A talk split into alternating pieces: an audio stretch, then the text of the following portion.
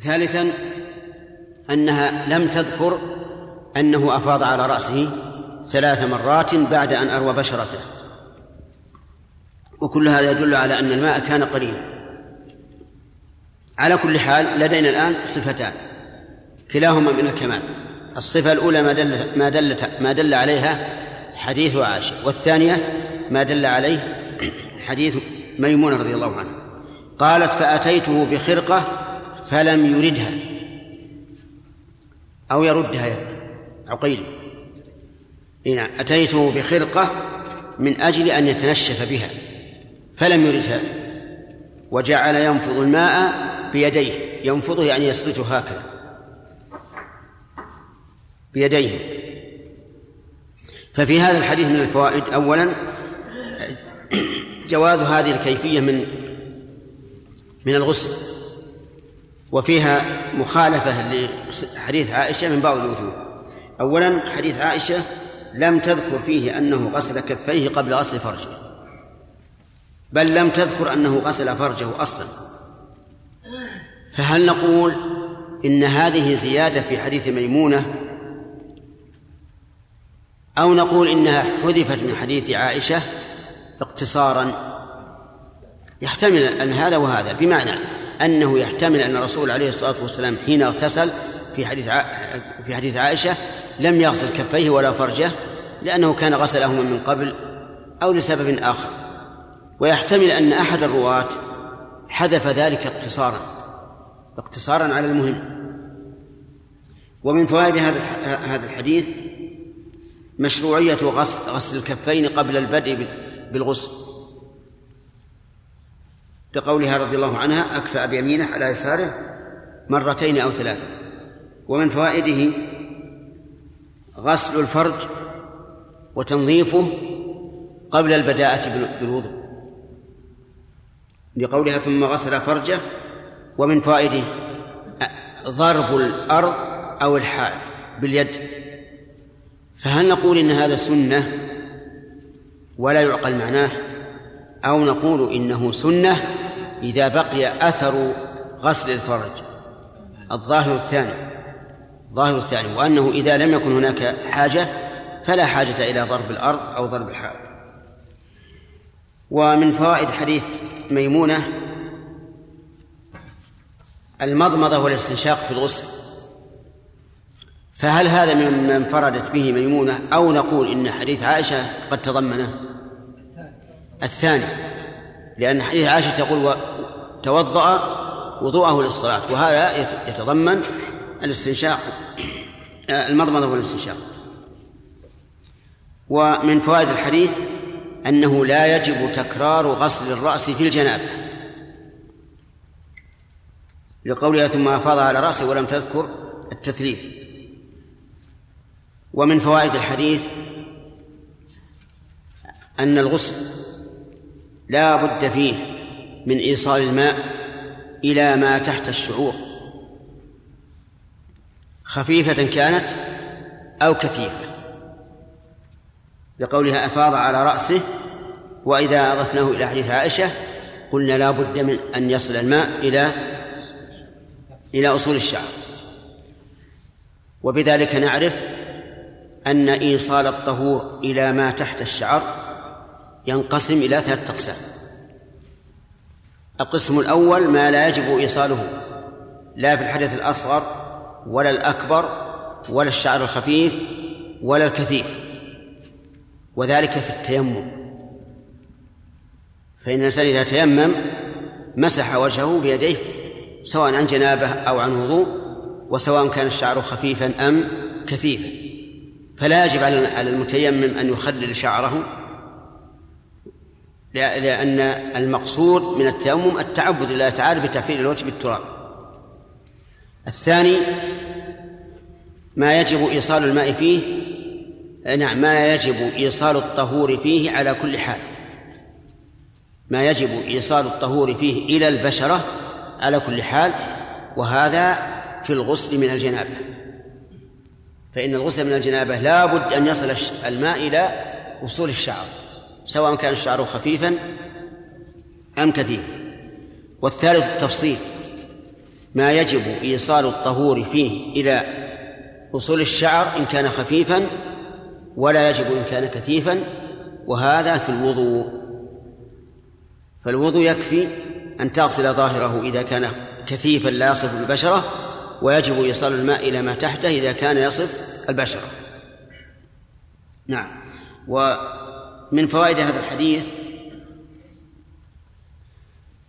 أنه لا بأس أن يقتصر على بعض أعضاء الوضوء ثم يغسل الباقي في مكان آخر. لقولها ثم تنحى فغسل رجليه. أيجوز أن يقال إن الموالاة هنا فاتت؟ فهو دليل على أن الموالاة ليست بشرط في الوضوء. الجواب لا لا يمكن أن يقال لأن الطهارة الآن متصلة لم تنفصل. ومن فوائد هذا الحديث جواز التمندل بعد الاغتسال. جواز التمندل بعد الاغتسال.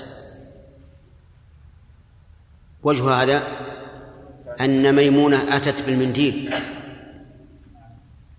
ولم ينكر عليها. بل قد يقال إنها أتت بها لأن من العادة أن يتنشف بها الرسول عليه الصلاة والسلام. فلدينا الآن احتمالان الأول أنه ليس من العادة أن يأتي بها لكنه لا لكن سكوته صلى الله عليه وسلم عن الإنكار يدل على الجواز. والثاني أن يقال إن كونها تأتي بها بدون طلب من الرسول صلى الله عليه وعلى آله وسلم يدل على أن ذلك كان من عادته. وأيا كان فإنه يدل على أنه يجوز أن يتنشف الإنسان بعد الغسل. وهذا هو الموافق أيضا للنظر الصحيح. لأن الإنسان إذا لبس ثيابه وجلده مبتل ولا سيما في أيام الصيف صار لها رائحة. لكن إذا تنشف فإنها تقل الرائحة أو تزول بالكلية. و فإن قال قائل أفلا يمكن أن يقال إن الأفضل عدم التنشيف لقولها فلم يردها؟ الجواب لا. لماذا؟ لأن هذه قضية عين. يحتمل أنه لم يردها لئلا يشق على أمته بطلب التنشيف. ويحتمل لم يردها لأنه رأى فيها شيئا من الأذى. وهو إذا تنشف بها.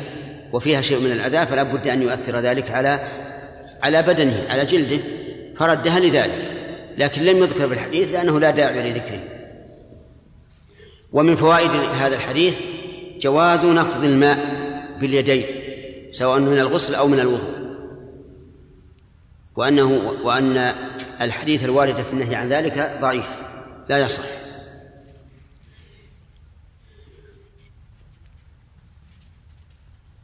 إذا قال قائل بأي الحديثين نعمل؟ حديث ميمونة أو حديث عائشة؟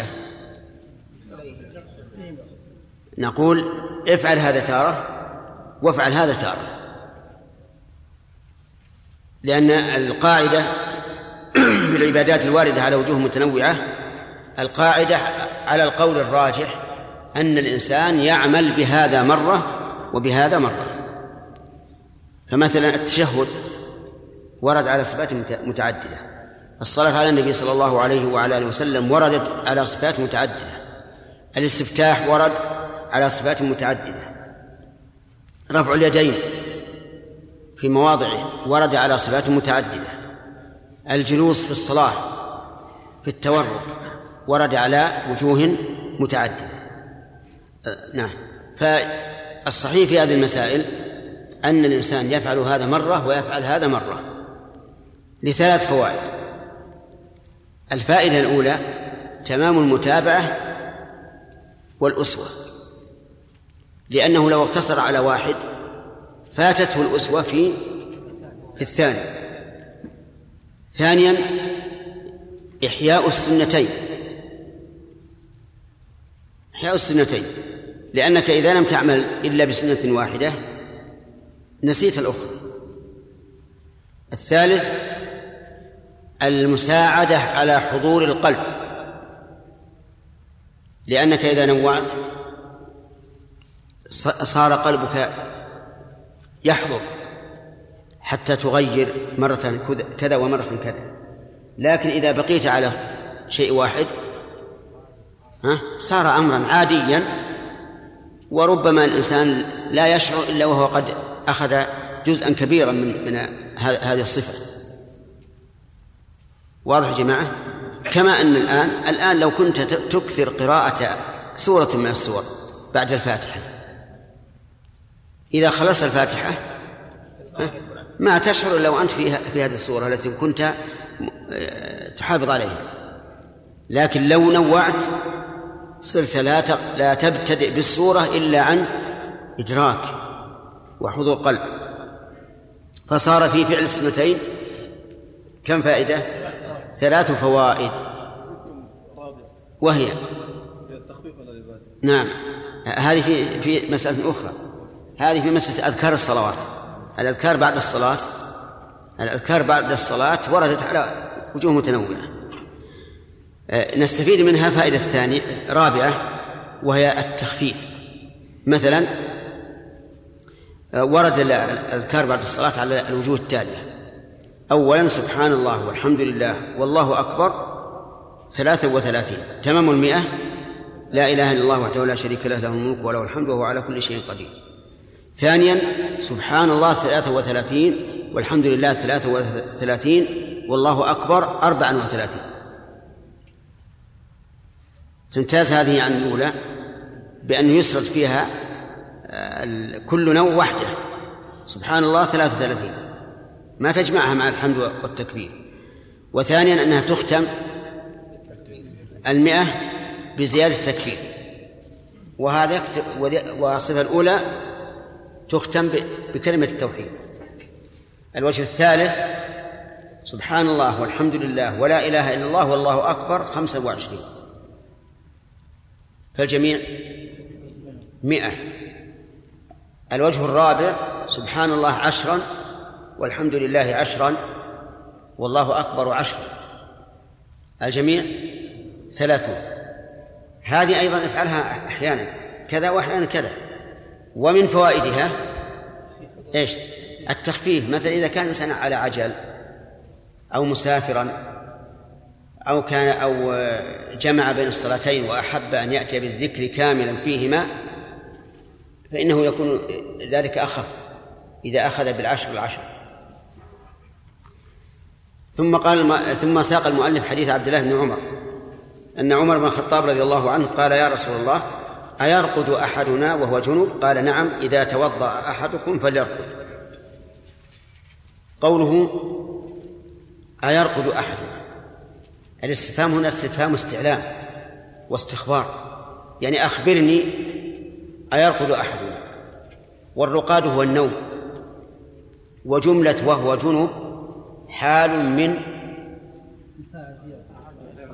من أحدنا من أحد ولا منا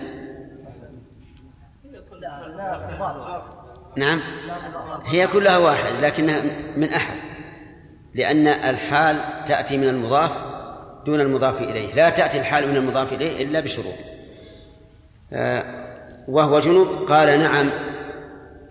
نعم حرف جواب. للتصديق ولا للنفي؟ للتصديق. فإذا قلت أقام زيد قال نعم. أي أنه قام. آه التي للنفي تقابل نعم هي لا. أقام زيد فيقال لا. قال نعم إذا توضأ أحدكم فليرقد. إذا توضأ يعني وضوءه للصلاة.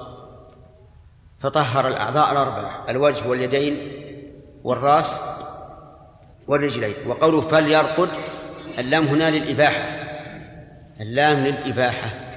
وليست للاستحباب ولا للوجوب لأن عمر سأل هل يباح أو لا. فإذا كان السؤال هل يباح أو لا فجاءت لام الأمر صارت للإباحة.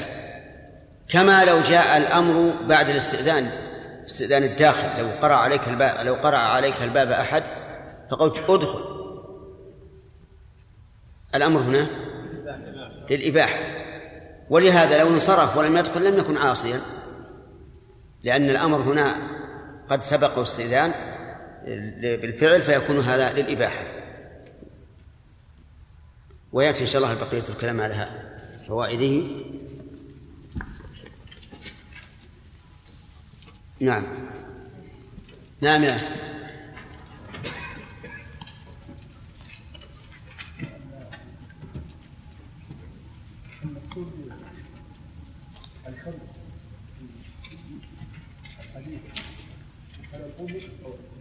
لا المقصود القبل.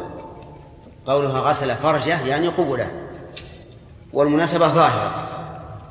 لأنه أثر الجماع لا بد أن يكون هناك ما يكون على الذكر من تلطخ بالمني أو غيره فشرع غسل نعم.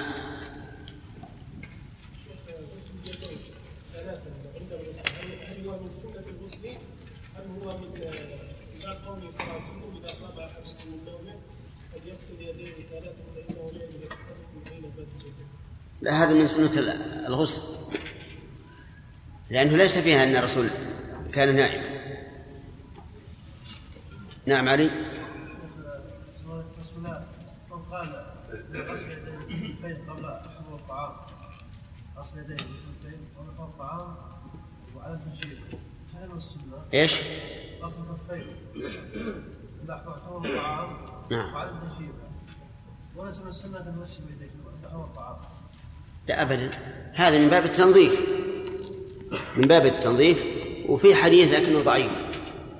إن من سنة الطعام الوضوء قبله والوضوء بعده لكنه ضعيف. فغسل الكفين عند عند عند الأكل إنما هو عادة يحتاج الإنسان إليه فعله. لأن بعض الناس قد يكون مثلا مس أناسا كثيرين وأيديهم عرق وصار لها بعض الرائحة. أو إنسان مثل مارس أعمالا تتلوث بها اليد إي نعم. وإما إذا كان نظيفة قبل قليل خرج من من الماء فلا حاجة للغسل. لا أما أما أما مسألة التنشيف بعد غسل الكفين قبل الطعام فهذا في الحقيقة عقلا لا لا, لا ينفع. ولا لا؟ يعني واحد يبي ياكل طعام فغسل كفيه لأكل الطعام ثم تنشف. هذا عقل ليس بمناسب. لأن معنى ذلك أنه بعد أن نظف يده ذهب فلوثها المنشف من تنشف به من الناس؟ نعم عالم والذي تنشف بها ما ما نعرف عنه. هل هو مريض ولا صحيح؟ وهل هو نظيف ولا متلطخ؟ كيف بعد ما تنظف يدك تروح تمسحها بالمنديل؟ نعم لو كانت المنديل نظيفة مثل المناديل الآن لا. ها؟ الورق. كان لا بأس. لكن منديل منشفة يمكن لها شهور ما غسلت. نعم؟ ما يستطيع نعم. إذا كانت كيف المرأة إذا كانت إذا كيف تغسل رأسها يعني؟ إذا كانت ذات ظفرة وإذا لم تكن ذات إذا كانت إيش؟ ذات ظفرة إيه. أي الضفائر إذا كانت ليست مشدودة بقوة بحيث يتخللها الماء فلا حاجة إلى نقضها. وإن كانت مشدودة بقوة بحيث لا يدخل الماء إلى فيما بينها فإنها تنقض. هذا هو القول الراجح في مسألة الضفائر سواء كان ذلك عن حيض أو عن جنابة أيوب؟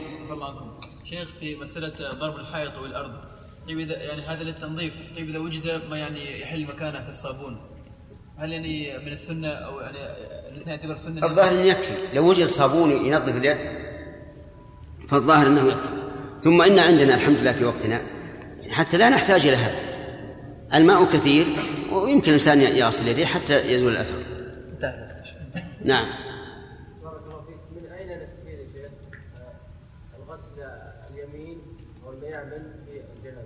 في إيش؟ نعم. من عموم حديث عائشة رضي الله عنها كان النبي صلى الله عليه وسلم يعجبه التيامن أو التيمم في تنعله وتطهره وتناوله وفي شأنه كله. فالأصل فهذا الحديث أصل في استعمال اليمين قبل اليسار. انتهى الوقت؟ خمس دقائق. نعم خمس دقائق. طيب.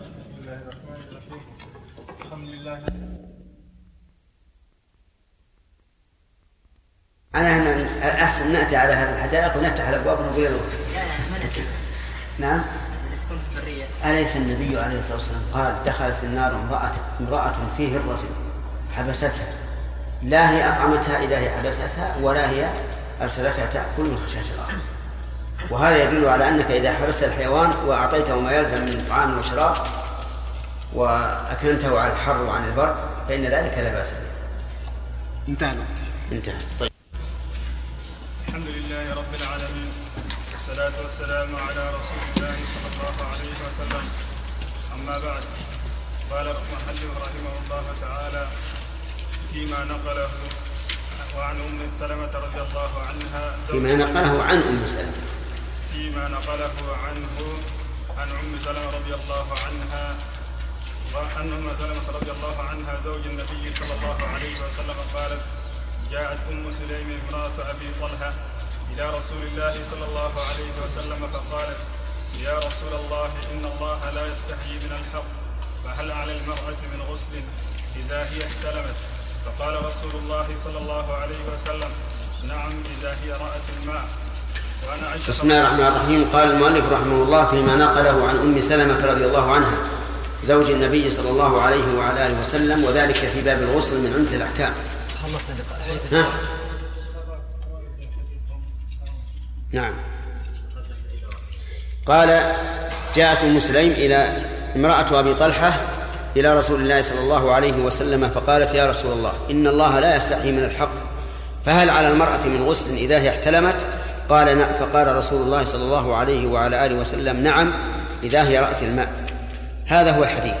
لكن نتكلم على ما سبق على نتكلم على فوائد الحديث السابق وهو حديث عبد الله بن عمر أن عمر بن الخطاب رضي الله عنه قال يا رسول الله أيرقد أحدنا وهو جنوب؟ قال نعم إذا توضأ أحدكم فليرقد.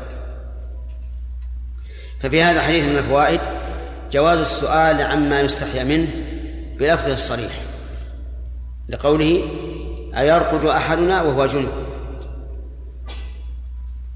وفي أيضا من الفوائد أن الجنوب لا يرقد إلا إذا توضأ. وذلك من أجل أن ينام على إحدى الطهارتين. والسنة للإنسان إذا أراد أن ينام أن يتوضأ وضوءا طاهر كاملا. كما جاء ذلك في حديث البراء بن عازب رضي الله عنه. فإذا كان عليه جنابة فلينم على إحدى الطهارتين. إما الغسل وهو طهارة كاملة وإما الوضوء. ومن فوائد هذا الحديث منع الجنوب من النوم بلا وضوء. لقوله إذا توضأ أحدكم فليرقد واللام هنا للإباحة لكنها إباحة مشروطة بالوضوء. واختلف العلماء في هذه المسألة فمنهم من قال إنه يحرم على الجنوب أن أن ينام من غير وضوء. ومنهم من قال إن ذلك جائز. واستدل بحديث عائشة أن النبي صلى الله عليه وسلم كان ينام وهو جنوب من غير أن يمس ماء. وهذا يدل على الجواز. ومنهم من قال إنه مكروه وهذا قول وسط. وهو وهو المذهب المشهور عن الإمام أحمد رحمه الله. أن الجنوب يكره أن ينام حتى يتوضأ.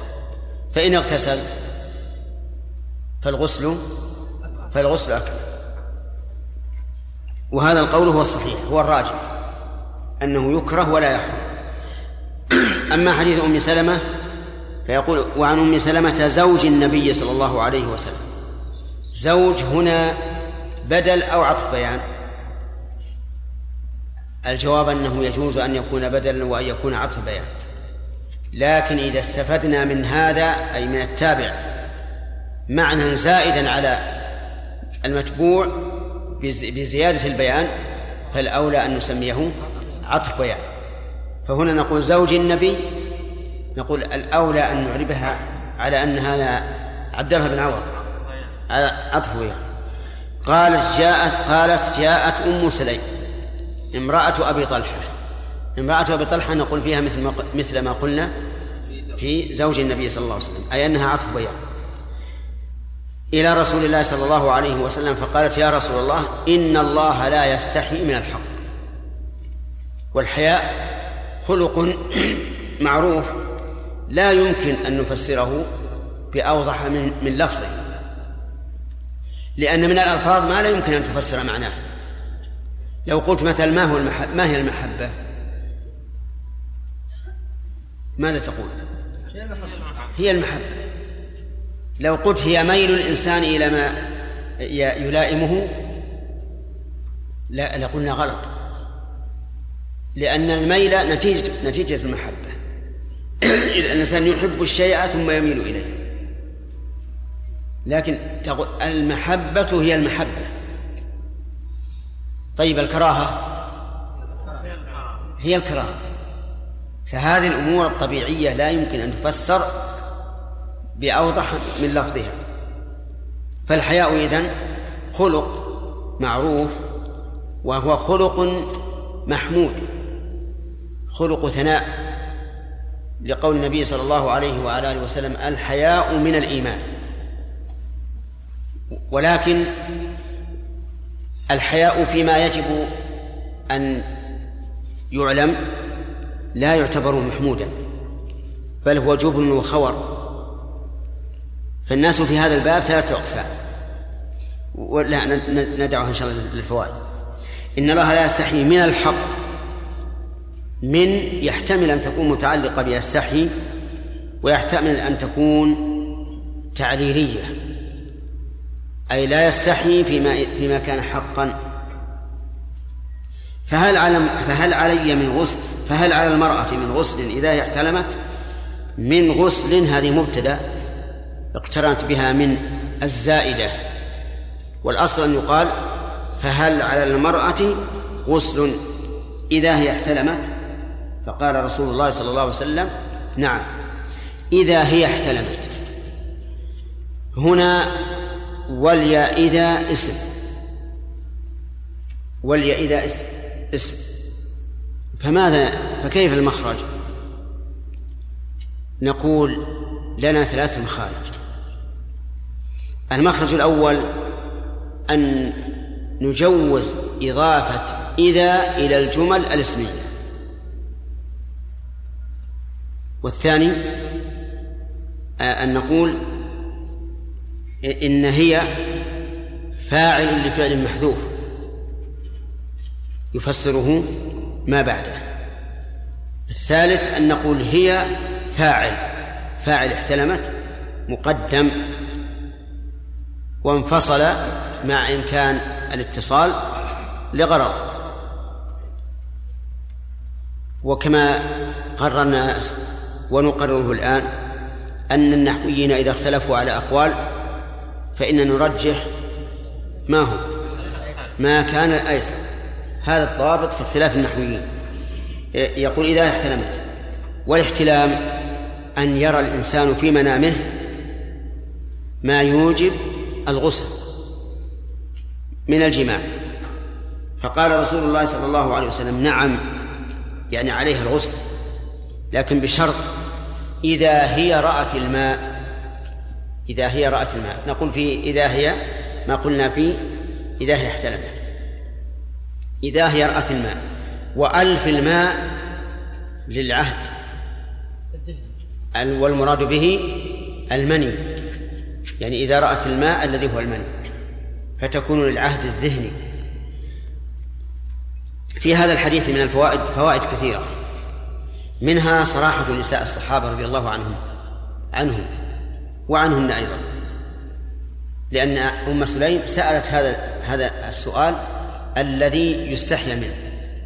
ولهذا قالت عائشة أم المؤمنين رضي الله عنه عنها نعم النساء نساء الأنصار لم يمنعهن الحياء أن يتفقهن في الدين فأثنت عليهن لكونهن لا يستحين من التفقه في الدين. ومن فوائد هذه هذه الآية استغفر ومن فوائد هذا الحديث فضيلة أم سليم حيث قدمت بين يدي سؤالها الذي يستحيا منه عادة قولها إن الله لا يستحي من الحق ومن فوائد هذا الحديث إثبات الحياء لله عز وجل. إثبات الحياء لله.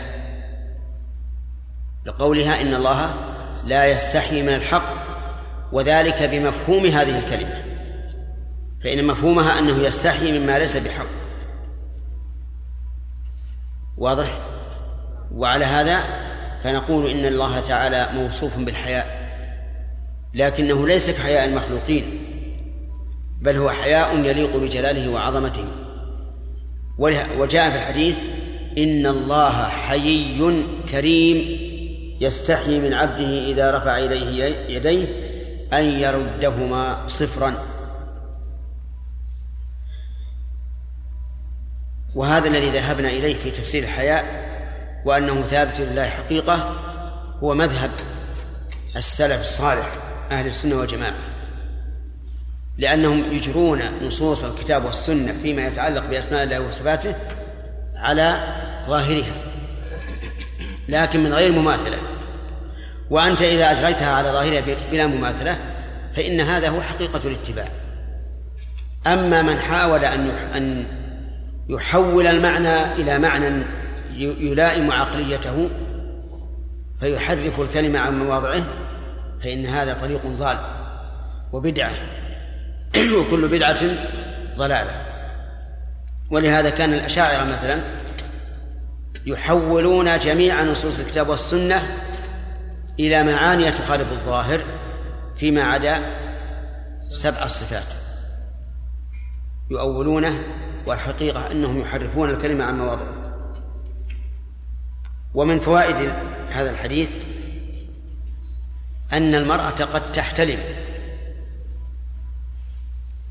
وجه ذلك أن النبي صلى الله عليه وسلم أقر أم سليم على قولها إذا هي احتلمت ورتب على ذلك حكما وهو قوله نعم إذا هي رأت الماء. ولو كانت المرأة لا تحتلم لقال لها أو تحتلم المرأة لكنها تحتلم في الواقع. ومن فوائد الحديث أن النائم معفو عنه. معفو عنه ما يرى أنه فعله.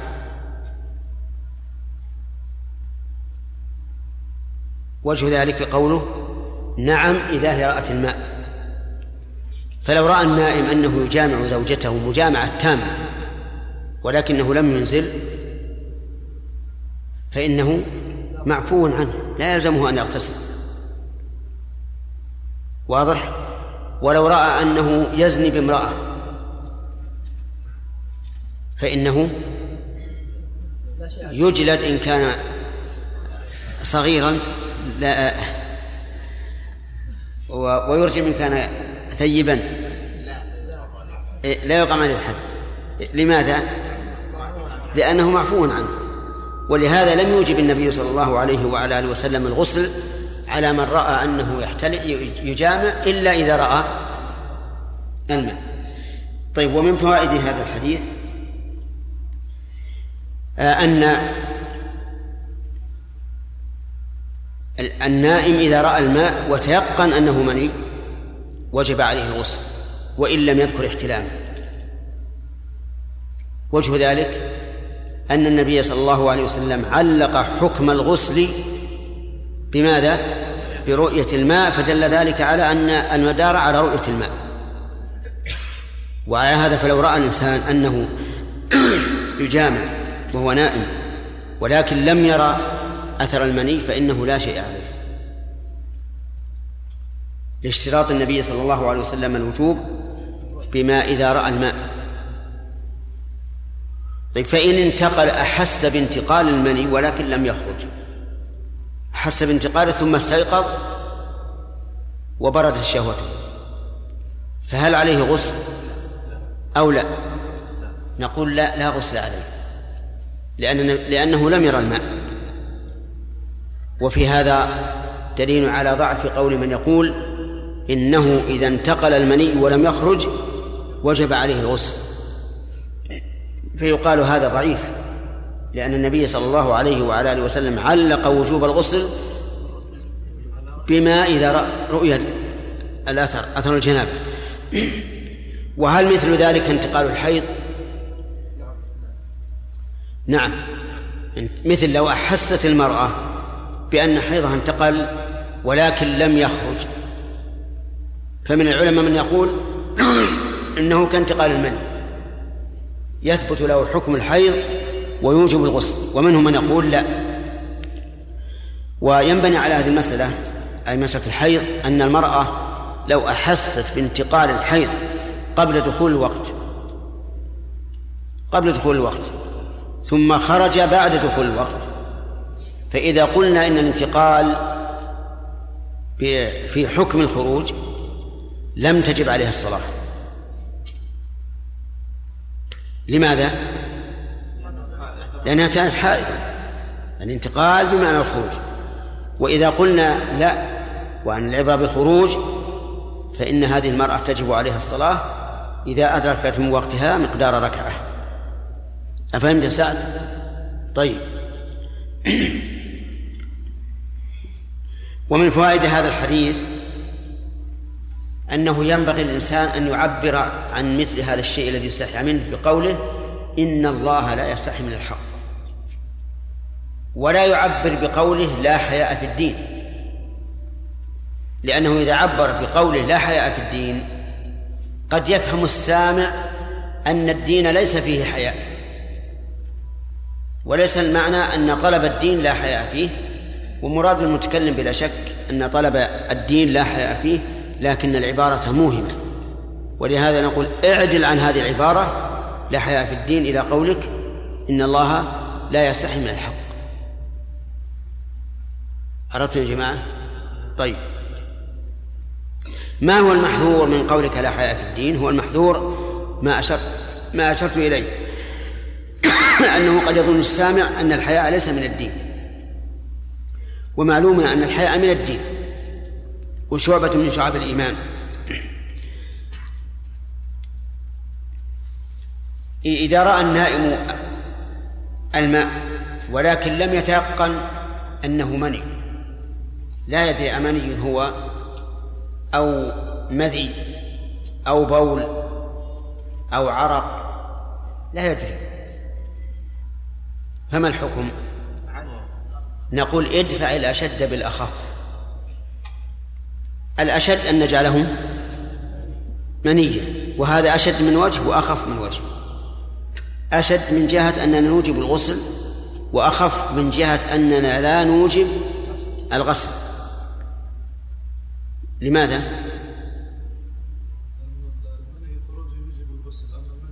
لا لا ما لأن المني طاهر تمام.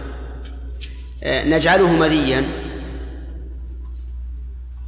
لا لا بولا. أخف من وجه وأغلظ من وجه. فالبول لا يجب إلا غسل ما أصابه فقط. والمذي يجب غسل الذكر والأنثيين. فيكون من هذه الناحية أشد. البول يجب غسله. بحيث يغمره الماء ويعصر ويفرك. والمذي لا يحتاج إلى ذلك على قول الراجح بل يكتفى بأن ننضحه فنغمره بالماء فقط. وش بقي علينا؟ العرق. العرق أخف هذه الأشياء الأربعة لأنه لا يوجب وضوءا ولا غسلا.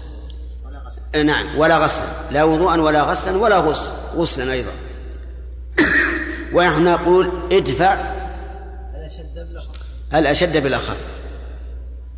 فماذا نجعله في هذه الحال؟ نجعله عرقا. لماذا؟ لأن الأصل براءة الذمة وعدم الوجوب. والأصل أن الإنسان طاهر لا يلزمه غسل شيء ولا التطهر منه. فنقول ما دمت لم تتيقن شيئا من ذلك فإننا نحمله على الأخف فندفع الأشد بإيش؟ بالأخف.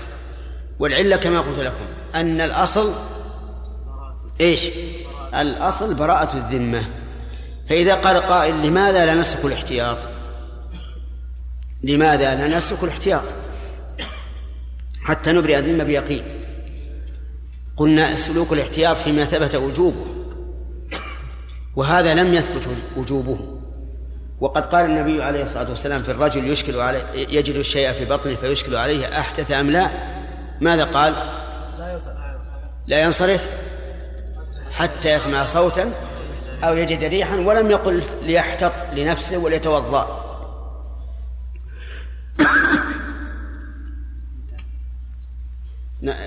انتهى الكلام على الحديث وفوائده. مع انتهاء الوقت. نعم. بالنسبة ذكرنا فلا ينصرف حديث أبي هريرة. إذا وجد أحدكم في بطنه شيء نعم. فلا ينصرف بعض العلماء قال من هذا الأولى أن يخصص بالصلاه نعم. أما إذا كان في خارج الصلاة فليتحول ولا يتوضا ما دام لا يترتب عليه فليحتط فليحتط يعني ما ذكرنا أن, أن هذا ليس بصحيح. لأنه لو وجب الوضوء منه لوجب في الصلاة وخارج الصلاة. وكذلك أيضا حديث فلا يخرجن من المسجد ولم يذكر الصلاة. نعم. نعم. إيش؟ كلام عن الحياة نعم. في كلام الناس لثلاثة أقسام اي نعم الناس في هذا الباب ثلاثة أقسام. قسم عنده حياء مفرط بحيث لا يتكلم ولا بالحق من الحياء. وهذا موجود في الطلبة كثيرا. تجد الطالب يستحي أن يناقش ولو أشكل عليه ويقول في نفسه الأمر سهل. ما هي بهذه أول أول مسألة أشكلت عليه؟ وما أكثر ما أجهل وما أوتيت من العلم إلا قليلا. خلت تروح. يأتي الدرس الثاني. كذلك. نعم ومثل ينوم كل هالمسائل التي تشكل عليه لأنه يخجل أن يسأل.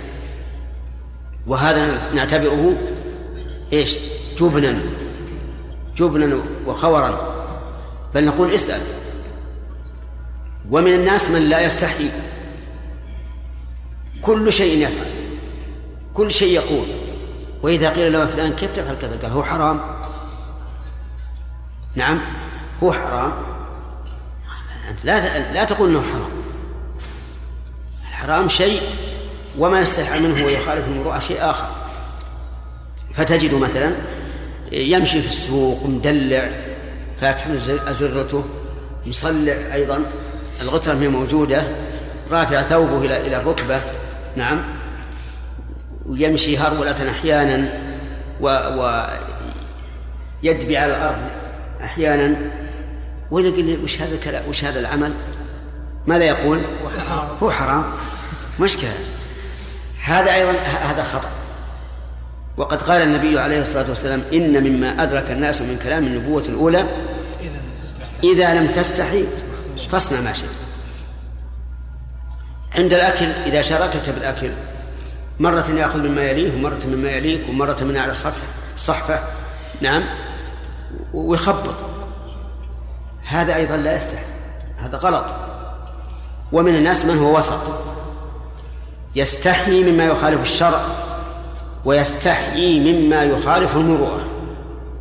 وما عدا ذلك فإنه يفعله. وهذا هو المستقيم. وهو أحد المعنيين في قوله صلى الله عليه وسلم إذا لم تستحي فاصنع ما شئت أي إذا لم تفعل شيئا يستحي منه فاصنع ما شئت. واضح؟ نعم. عقيدة؟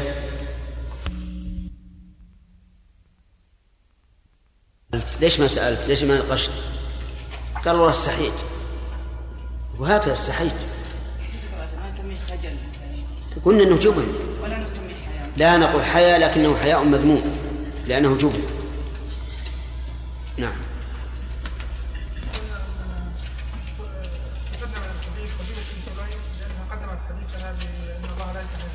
يستحي منه. نعم؟ وهو أنه لما كان هذا الكلام مستحيا منه قدمت ما تعتذر به عن نفسها بأن الله لا يستحي من الحق وهذا من آداب السائل إذا سأل عن شيء يستحى منه يقول إن الله لا يستحي من الحق أما أن يفاجئ المخاطب بما يستحي منه فهذا دليل على قلة أدبه. انتهى الوقت نعم.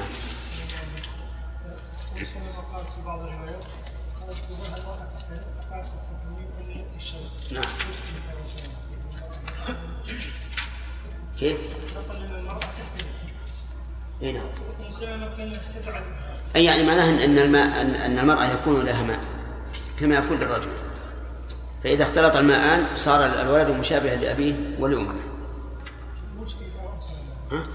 أم سلمة لهذا ما تعرف مثل ما تعرف أم سلمة لا أم سلمة قد تعرف لكنها لا لم يرد لها هذا الإشكال لأن من الناس من لا يحتلم حتى الرجال منهم من لا يحتلم مطلقا نعم. رحمه الله تعالى فيما نقله في باب الغسل. عن عائشة رضي الله عنها قالت كنت أغسل الجنابة من ثوب رسول الله صلى الله عليه وسلم. صلى الله عليه وسلم ويخرج إلى الصلاة وإن بقع الماء في ثوبه. وفي لفظ وفي لفظ لمسلم لقد كنت أفركه من ثوب رسول الله صلى الله عليه وسلم فركا فيصلي فيه. بسم الله الرحمن الرحيم. الحمد لله رب العالمين وصلى الله وسلم على نبينا محمد وآله وأصحابه ومن تبعهم بإحسان إلى يوم الدين. في باب الغسل من الجنابة ذكر الحافظ رحمه الله في عمدة الأحكام فيما نقله عن عائشة رضي الله عنها. قالت كنت أصل الجنابة. وقبل الشروع في شرح هذا الحديث وفوائده نسأل عما سبق في حديث أم سلمة رضي الله عنها. فيه من الفوائد الأصولية إثبات الحياء لله فما وجه يحيى آدم إيه نعم. أنا. يحيى. يحيى ولا آدم؟ يحيى. نعم. آه، لأن لأنه بأن الله يستحي من الحق. نزل هذه عشان نشوف نعم.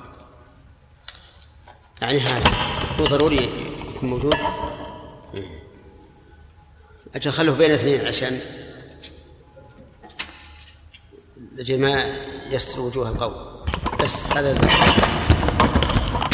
هذا زين طيب. ماذا تقول؟ لأن أم سليم قالت إن الله لا يستحي من الحق لا يكفي قول الصحابي. نعم. أقول لا يكفي قول الصحابي. وكذلك الرسول صلى الله عليه وسلم قال إن الله حي كريم. لا نريد من هذا الحديث. أي نعم. لما قال إن الله لا يستحي من الحق يفهم منه أن الله يستحي يستحي مما ليس بحق. كذا؟ وجه الدلالة؟ يعني هل نكتفي بقول أم سليم؟ ها؟ المخالفه لا لا وجه يعني الآن هذا الكلام مفهوم مخالفة كما قلت. لكن كيف نستدل به على إثبات الحياء لله وهو من قول الصحابية؟ لأن النبي أقرها أقرها على ذلك فيكون في هذا سنة إقرارية. طيب فيه أيضا أن المرأة تحتلم كالرجل. وجه ان النبي صلى الله عليه وسلم عندما سالته ام سليم لم يستفهم مستنكرا ولم يقل كيف يكون هذا نعم. بل بين لها الحكم فتبين الحكم يدل على ثبوت اصل الصورة صحيح. إقرار النبي صلى الله عليه وعلى آله وسلم إياها على قولها إذا احتلمت وبناء حكم على ذلك يدل على ثبوت هذا الأمر وهو كذلك.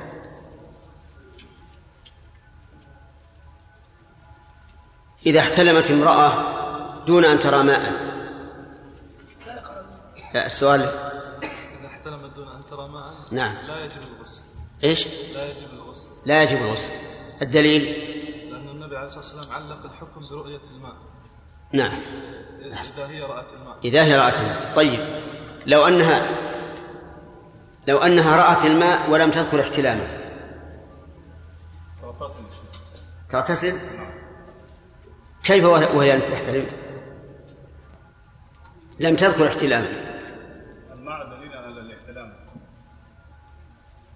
أن الرسول علق الحكم على الماء. على رؤية الماء. طيب. فدل هذا على أنه هو العلة الموجبة للغسل. هل يثنى على المرأة إذا ذكرت ما يستحى منه عند الرجال؟ مطلقا. ها.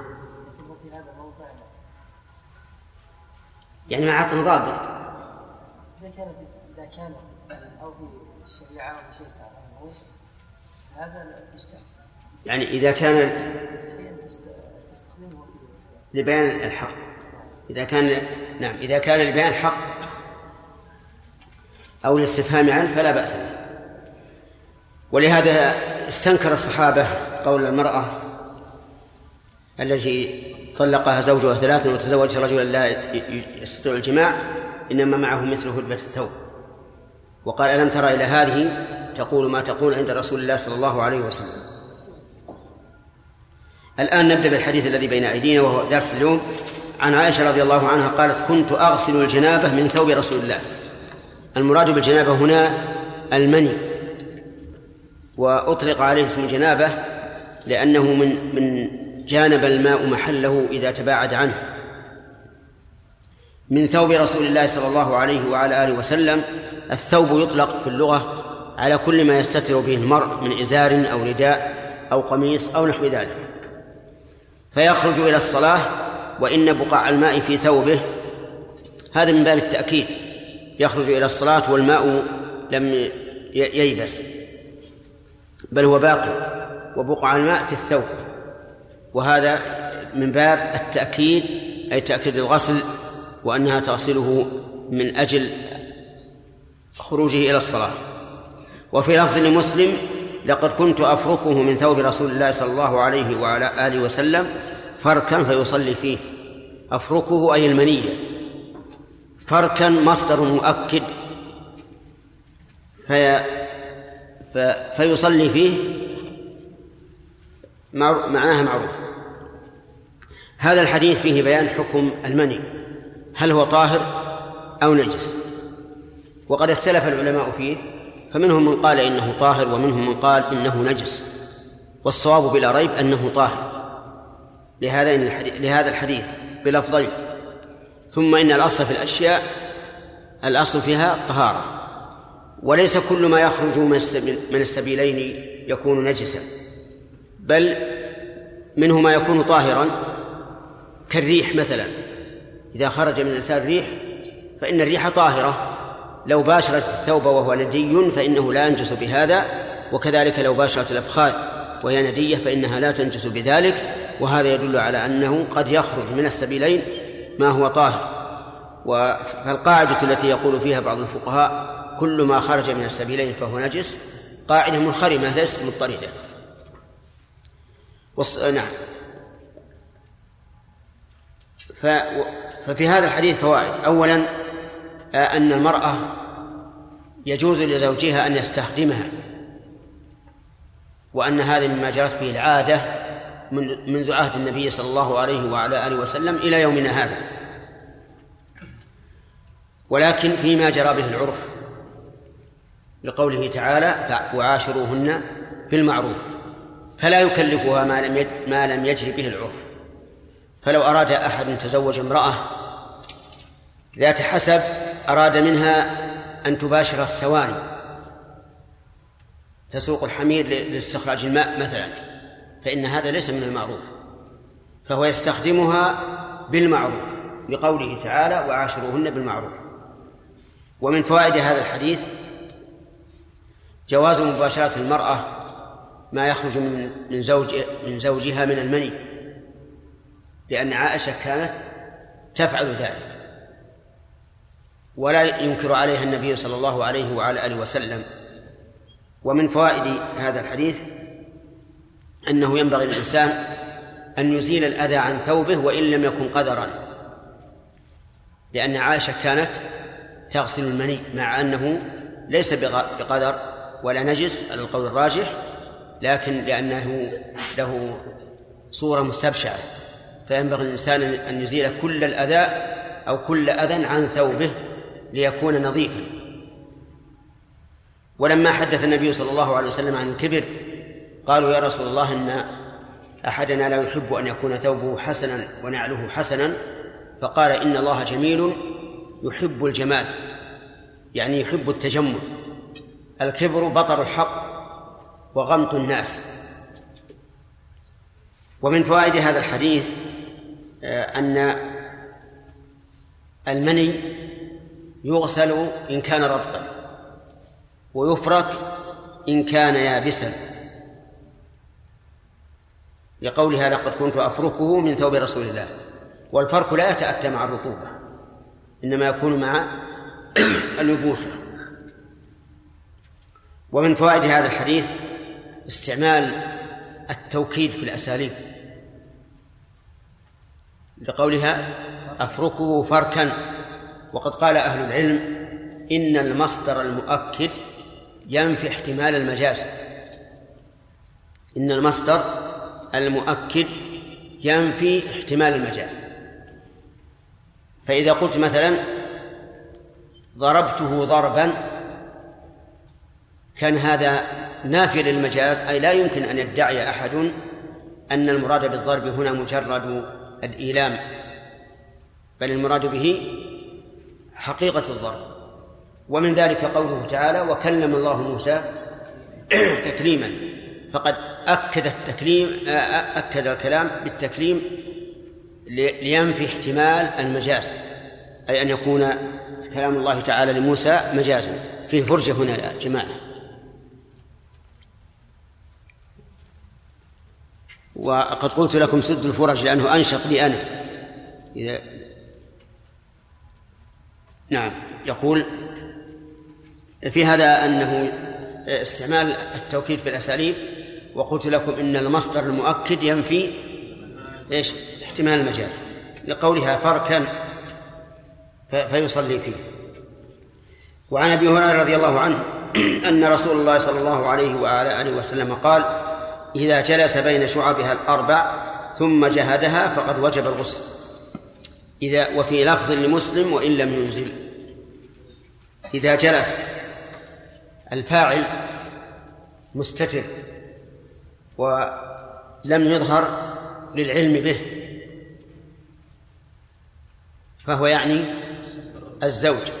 أو إن شئت فقل الرجل ليشمل الزوج والسيد. وبين شعبها ها يعود على المرأة ولم يفصح به للعلم بذلك.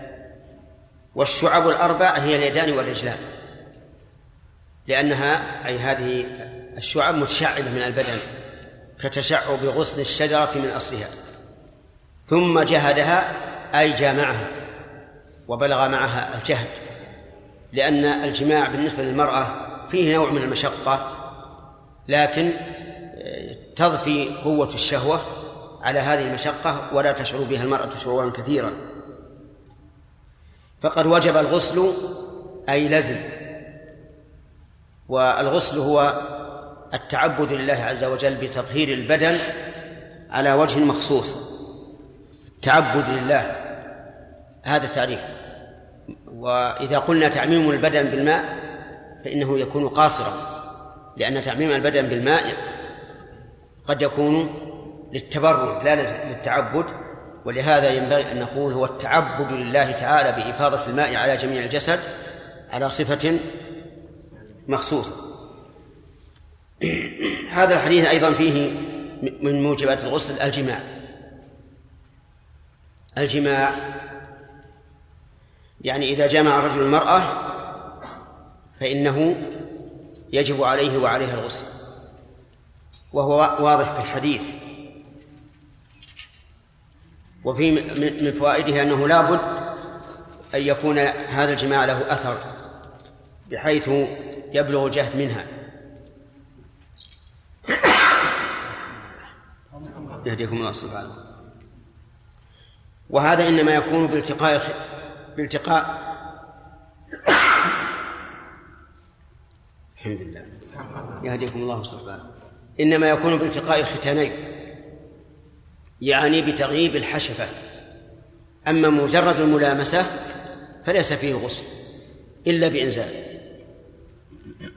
ومن فوائد هذا الحديث أنه ينبغي حذف ما يستحي من ذكره بشرط أن لا يفوت المقصود. بقوله إذا جلس وشعبها. فهنا لم يفصح بالمراد لكن هذا الإبهام لا يفوت المقصود.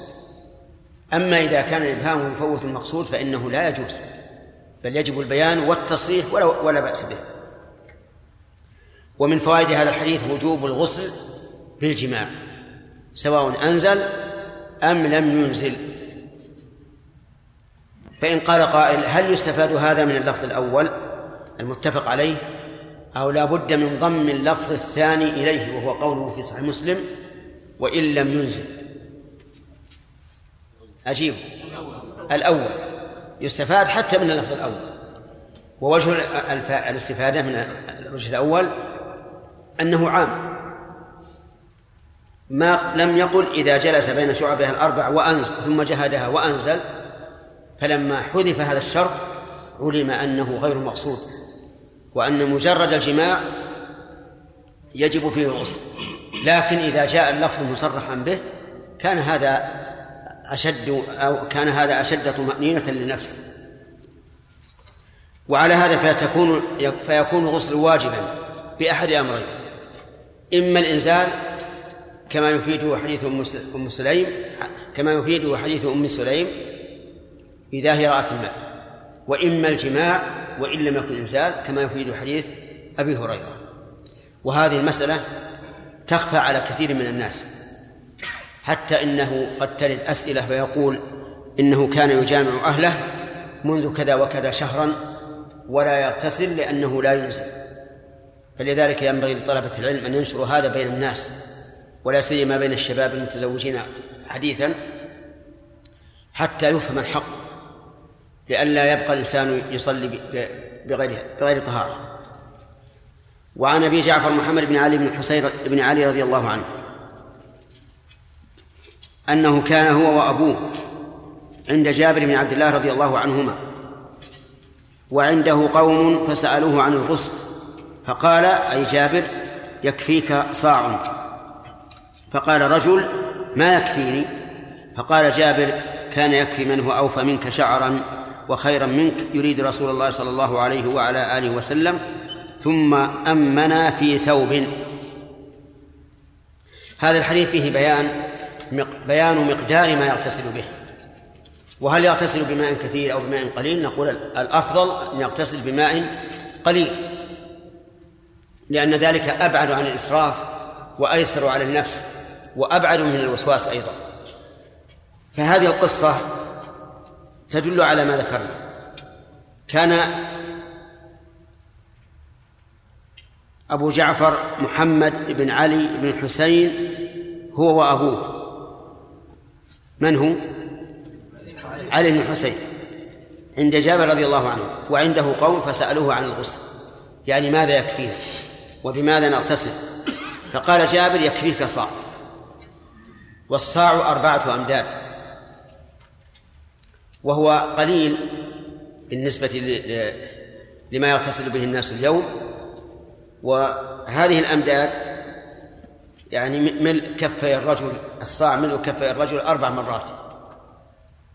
فهو قليل جدا. حتى أن الإنسان لا يشعر فيقول هل يمكن أن يسبغ بهذا القدر؟ فنقول يمكن لأن الإسباغ كما سيأتي أقل ما يكون أن يمكن أن يجري الماء على العضو وإن لم يتناثر منه شيء. فقال رجل ما يكفيني؟ وهذا التعبير تعبير سيء حيث قال أمام هذا الصحابي الجليل الذي قال يكفيك صاع ما يكفيه لأنه شبه رد لما قاله إيش؟ الصحابي. وهذا سوء أدب. ولهذا قابله جابر بهذه العبارة الشديدة. قال كان يكفي من هو أوفى منك شعرا وخيرا منك. أوفى شعرا يعني أكثر. وكلما كثر الشعر كان استغراق استهلاك الماء أكثر وخيرا منك يعني في التقوى في تقوى الله عز وجل والتعبد له. فذكر سببين يقتضيان أنه أنه يكفي. أولا أن الرسول عليه الصلاة والسلام أوفى شعرا من هذا أي أكثر. وثانيا أنه أتقى لله. ولو كان ذلك لا يجزي ما اكتفى به الرسول عليه الصلاة والسلام. ثم أمنا في ثوب. أمنا أي صلى بنا إماما. في ثوب أي في إزار. كما دل عليه اللفظ الآخر. ففي هذا الحديث دليل على فوائد. أولا مشروعية التقليل من استعمال الماء في الغسل. ثانيا أنه ينبغي أن لا يزيد على صاع. لأن هذا هو الذي كان يكفي رسول الله صلى الله عليه وعلى آله وسلم. فإن قال قائل أنا لا أستطيع أن أسبغ بالصاع. فما الجواب؟ نقول المفروض هو الإسباغ لكن احرص على على أن تقلل ما استطعت. وكان ابن عباس كان ابن عباس رضي الله عنهما يتوضأ فلا يرى على فلا يرى على الأرض من أثر وضوئه شيء. وذلك لقلة ما يستهلك من الماء. قال أهل العلم الإسباغ في الغسل أن يجري الماء على العضو سواء تقاطر أم لم يتقاطر. وأما المسح فالإسباغ فيه أن يمر يده مبلولة على المكان الذي مسحه. فبينهما إذن بينهما فرق الغسل لابد ججر وأما المسح فليس بشرط. إذا أمررت يدك على المكان الممسوح وهي مبلولة كفى. فإن قال قائل في وقتنا الحاضر والناس يغتسلون بالبزابيز والدشوش هل يمكن أن يكتفي الإنسان بالصاع؟ نعم. لا يمكن. الاكتفاء بالصاع إنما يكون فيما إذا اغتسل من من الأواني من إناء كما كان النبي عليه الصلاة والسلام وأصحابه يغتسلون بذلك ويتطهرون به لأنه ليس عندهم مثل ما عندنا اليوم. فيقال اكتفي بقدر الممكن. قدر ما يمكن أن تؤدي الفرض اكتفي به. ومن فوائد هذا الحديث أن أن النبي صلى الله عليه وسلم كان ذا شعر كثير. وهذا هو المشهور عنه. ولكنه لا يستفاد من هذا من هذا الحديث الواقع. لأن كونه أوفى من المخاطب لا يدل على كثرته إذ قد يكون المخاطب قليل الشعر جدا. فيكون الأوفى منه شعرا من أوس أكثر منه لكن قد يكون من من الناس أو أقل. لكنه قد جاءت أحاديث تدل على أن الرسول صلى الله عليه وسلم كان كثير الشعر. قال العلماء وكثرة الشعر تدل على الرجولة. ومن فوائد هذا الحديث جواز الصلاة في الإزار. دون الرداء لقوله ثم أمنا في ثوب وقد جاءت الروايات الأخرى مفصلة بأن المراد بالثوب هو الإزار. وعلى هذا نقول إن قول النبي صلى الله عليه وعلى آله وسلم لا يصلي أحدكم في الثوب الواحد ليس على عاتقه منه شيء محمول على الأكمل والأفضل وليس بواجب. إذ أن الواجب ستر العورة وهي ما بين السرة والركبة والباقي يكون على سبيل الاستحباب لا على سبيل الوجوب. ومن فوائد هذا الحديث جواز الصلاة جماعة. هل نقول في غير المسجد أو نقول في المسجد؟ اقرأوا الحديث. الحديث ليس فيه أنه في المسجد. ولا أنه في غيره. فيحتمل أن جابرا كان في مكان له وليس في المسجد وهذا هو الذي دل عليه أيضا اللفظ الآخر في هذه المسألة. أن أنهم كانوا في بستان له أو حائط له. فيكون فيه دليل على جواز إقامة الجماعة في غير المسجد لكن إذا كان هناك سبب. أما إذا لم يكن سبب فإن الواجب أن تكون الجماعة في المساجد. وفي لفظ كان رسول الله صلى الله عليه وسلم يفرغ الماء على رأسه ثلاثا. وذلك في في الغسل. أما بقية البدن فيغسله مرة واحدة. وهذا من الفروق بين طهارة الماء آه، الوضوء وطهارة الغسل. طهارة الغسل يفيض الماء على رأسه ثلاثة وطهارة الوضوء إيش؟ يمسحه مرة واحدة فيختلف عن الغسل من وجهين من جهة أنه مسح لا غسل ومن جهة أنه لا يكرر وفي الغسل وفي الغسل يكرر. وكذلك أيضا في بقية البدن بقية البدن لا يكرر فيه الغسل والوضوء يكرر فيه ما عدا الرأس. والفرق واضح. وذلك لأن الغسل جنابة تشمل جميع البدن والرأس مستور بالشعر فلا بد أن يفاض عليه فلا بد لكمال الإسباغ من أن يفاض عليه ثلاث مرات. وأما بقية البدن فهو متعرم عن الشعر ولذلك اكتفي فيه بإيش؟ بغسلة واحدة. أما في الوضوء فإنه سقط غسل الرأس أصلا. لأن غسله في عند الوضوء مشقة عظيمة ولا سيما في أيام الشتاء.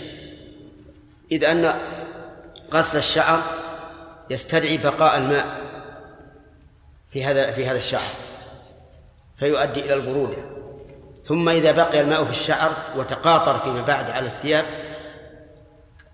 أكسبها بللا وفي هذا أيضا مشقة. ولهذا كان من رحمة الله عز وجل وحكمته أن الرأس لا يغسل في الوضوء. قال رضي الله عنه الرجل الذي قال ما يكفيني هو الحسن ابن محمد ابن علي ابن ابن أبي طالب. الحسن بن محمد بن علي. يعني ابن ابن الراوي.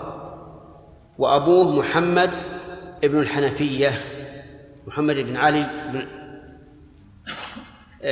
محمد بن علي بن الحسين بن علي رضي الله عنه.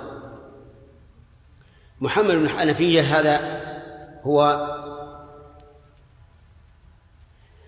ابن علي بن أبي طالب لكن نسب إلى أمه لأنها من آه، أسرى آه، بني حنيفة الذين ارتدوا فقاتلهم الصحابة رضي الله عنهم.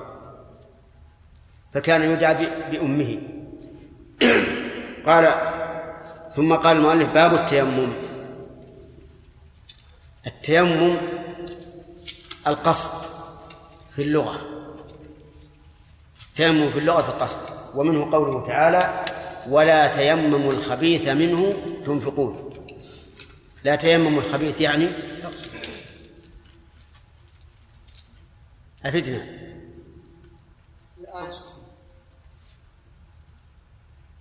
إيش معنى لا تيمموا الخبيث منه؟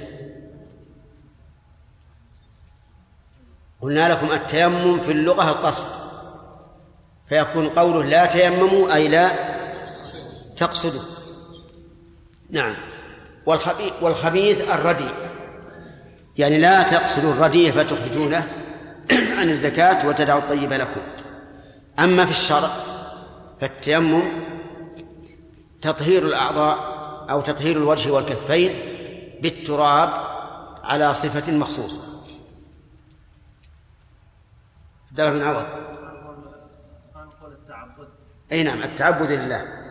التعبد لله تعالى بتطهير الوجه والكفين على بالتراب على صفة مخصوصة.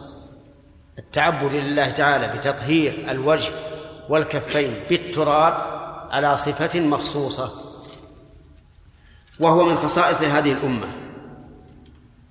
فإن الأمم السابقة إذا عدموا الماء بقوا على حدثهم إلى أن يجدوا الماء فيغتسل فيتطهروا به ثم يقضون ما فاتهم من الصلوات. وأيهما أيسر؟ التيمم. لأن التيمم فيه راحة الإنسان وإبراء ذمته. وعدم الثقل ثقل المفروضات عليه لو, لو اجتمعت.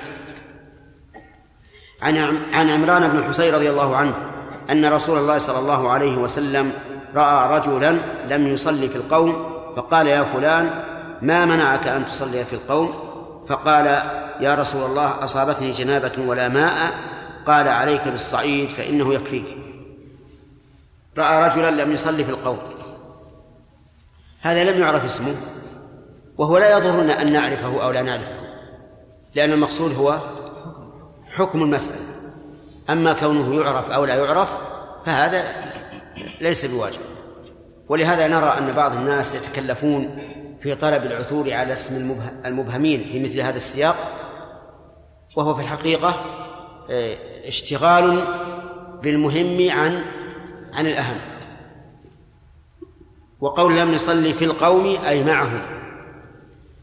والمراد بالقوم الرسول صلى الله عليه وسلم وأصحابه. وقوله فقال يا فلان فلان كناية عن رجل أو عن شخص. والأنثى منه فلانة. فهل الرسول قال هذه الكلمة يا فلان؟ أو سماه باسمه؟ سماه باسمه. لكن الراوية لم يسميه إما لنسيانه إياه أو لأنه رأى عدم وجوب بيان اسمه أو لغير ذلك من الأسباب. وقول ما منعك أن تصلي في القول ما هذه؟ استفهامية. أي أي شيء منعك.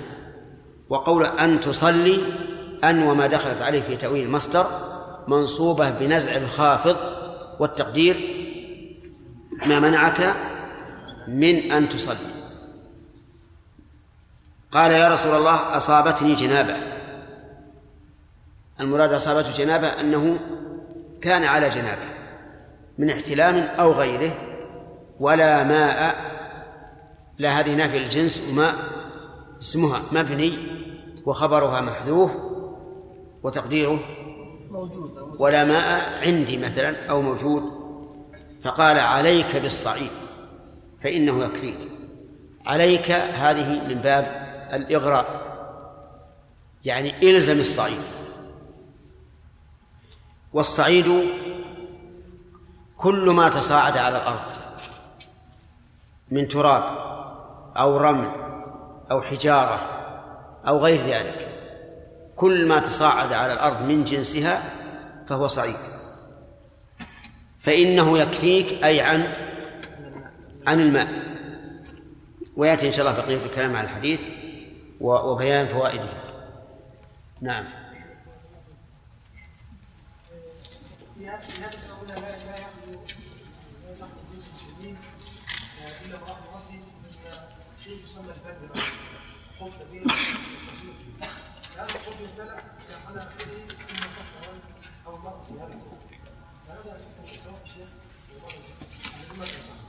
هذا غير موجود عندنا.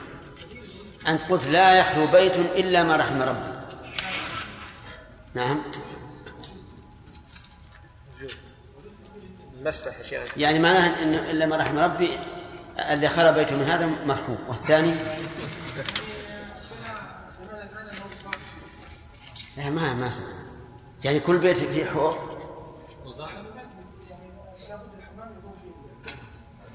ماشي.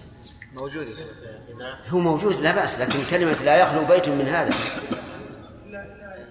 إلا المرحوم والعدل اللي ما رحم بيوته مملوءة. رأينا أنه لا بأس إذا كان الحوض كبيرا. نعم وكان الماء يعني يمكن ينظف وأما ولكنه إذا كان كما عرفت إذا كان راكدا فالرسول نهى عن ذلك.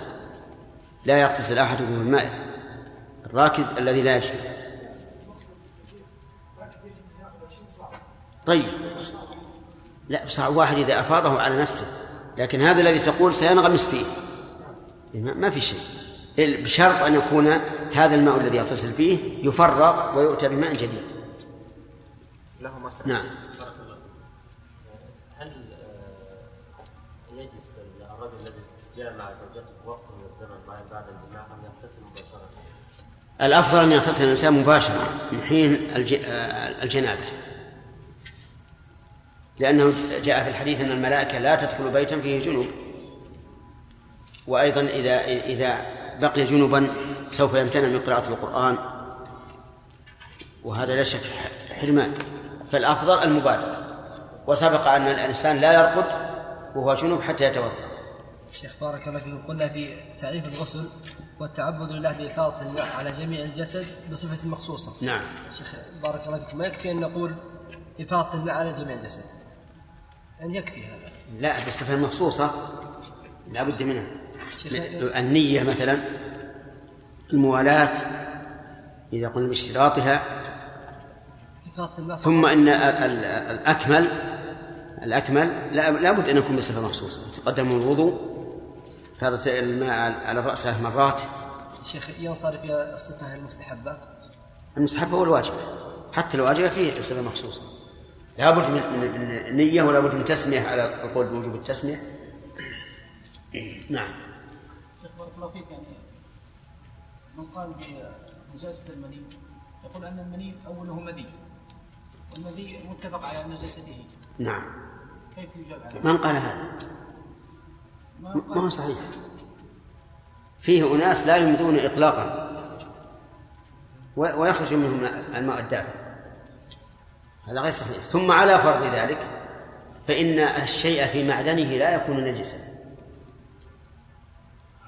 لا يكون نجسا حتى يخرج.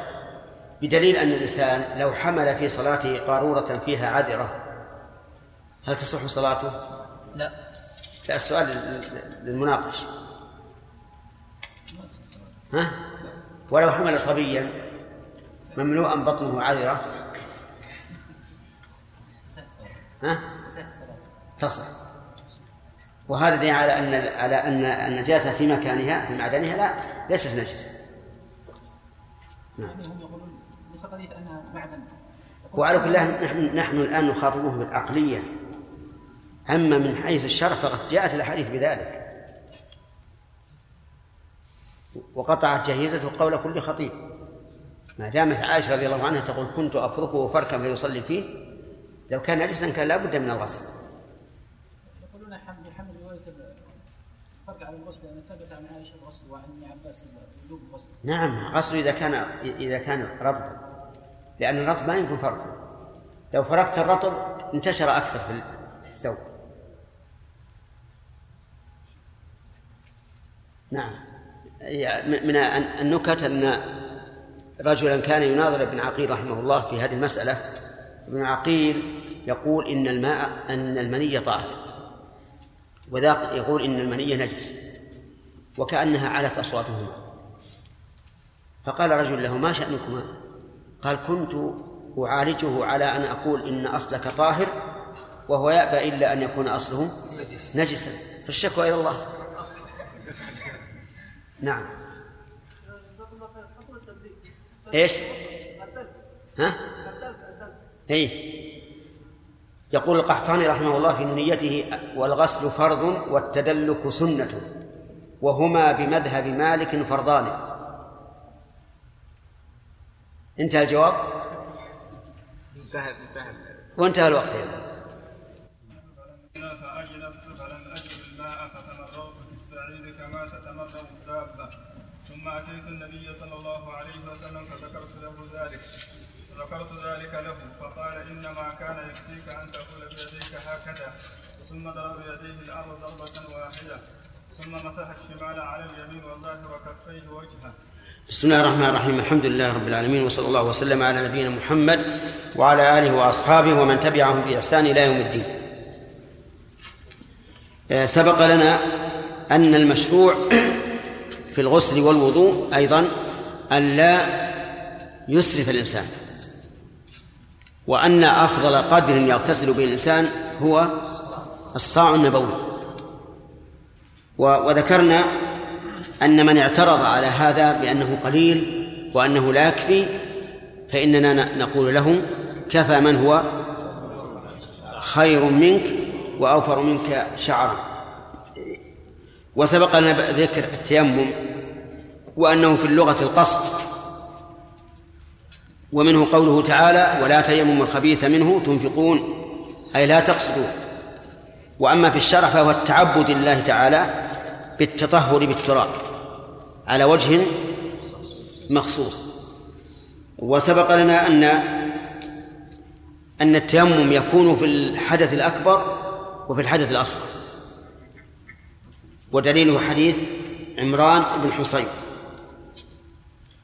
وقول النبي صلى الله عليه وسلم للرجل عليك بالصعيد فإنه يكفيك. وأظن أننا لم نتكلم على فوائده ما أخذنا فوائده. طيب وقفنا على قوله عليك بالصعيد أي إلزم الصعيد فتطهر به فإنه يكفيك عن الماء. من فوائد هذا الحديث أولا الإنكار على المخالف. الإنكار على المخالف ولكن هل يبادر بالإنكار أو يستفصل؟ نعم. الثاني دليل ذلك أن النبي صلى الله عليه وسلم أنكر على الرجل الذي لم يصلي في القوم لكنه قال ما منعك. وهذا الاستفهام ليس استفهام توبيخ بل هو استفهام استعلاء. ومن فوائد هذا الحديث أنه لا يجوز التخلف عن الجماعة. فلو دخلت مسجدا بعد أن صليت في مسجدك فلا تنفرد. ادخل معه. أليس كذلك؟ لأن الرسول قال ما منعك. ويحتمل أن يقال إن إن النبي صلى الله عليه وسلم استفهم عن الذي منعه لينظر هل هو سبب مسوغ أو لا. فيقال هذا وارد لا شك. لأن الاستفهام كما قلنا استفهام استعلام لا استفهام توبيخ. لكن قول الرسول عليه الصلاة والسلام للرجلين اللذين تخلفا عن صلاة الجماعة في مسجد الخيف وقال صلينا في رحالنا قال لهما إذا صليتما في رحالكما ثم أتيتما مسجد جماعة فصليا معهم. فأمرهما بالصلاة. لكن قال فإنها لكما نافلة فدل على عدم الوجوب. من فوائد هذا الحديث التصريح بما يستحيا منه للحاجة لقوله أصابتني جنابة. ومن فوائدها أيضا أن الإنسان ينبغي له إذا اعتذر أن يبين وجه اعتذاره بقوله ولا ماء. وهذا هو وجه العذر. ومن فوائد هذا الحديث أنه يجوز التيمم عن الجنابة كما يجوز عن الحدث الأصغر. لقوله لهذا الرجل الذي ذكر أن عليه جنابة عليك بالصعيد فإنه يكفيك. ومن فوائد الحديث أيضا أن التيمم يرفع الحدث. لقوله فإنه يكفيك إذ أن المعنى يكفيك عن الماء أليس كذلك أيضا الحق أليس كذلك؟ وجهه؟ أنت. قال يكفيك عن الماء. ومن المعلوم أن الماء يرفع يرفع الحدث وينبني على ذلك مسائل كثيرة. منها لو تيمم ليصلي نافلة فهل يصلي به فريضة؟ كما لو اغتسل للنافلة صلى فريضة. ولو تيمم لصلاة الظهر وبقي على طهارته إلى صلاة العصر فهل يصلي بها أو لا؟ نعم يصلي بالتيمم الأول. فلا يبطل التيمم بخروج الوقت. ومنها لو كان عالما بأنه لن يجد الماء وتيمم قبل أن يدخل الوقت واستمر على طهار طهارته. فهل يكفيه؟ نعم يكفيه. والحاصل أن التيمم يقوم مقام الماء في كل شيء. ولكن لو وجد الماء فهل يلزمه أن يتطهر به بدون تجدد السبب؟ أو لا يلزمه حتى يتجدد السبب؟ الأول مع أنه قد يبدو للإنسان التناقض بين قولنا إنه يرفع الحدث وقولنا إنه إذا وجد الماء لزمه أن يتطهر به وإن لم يتجدد السبب.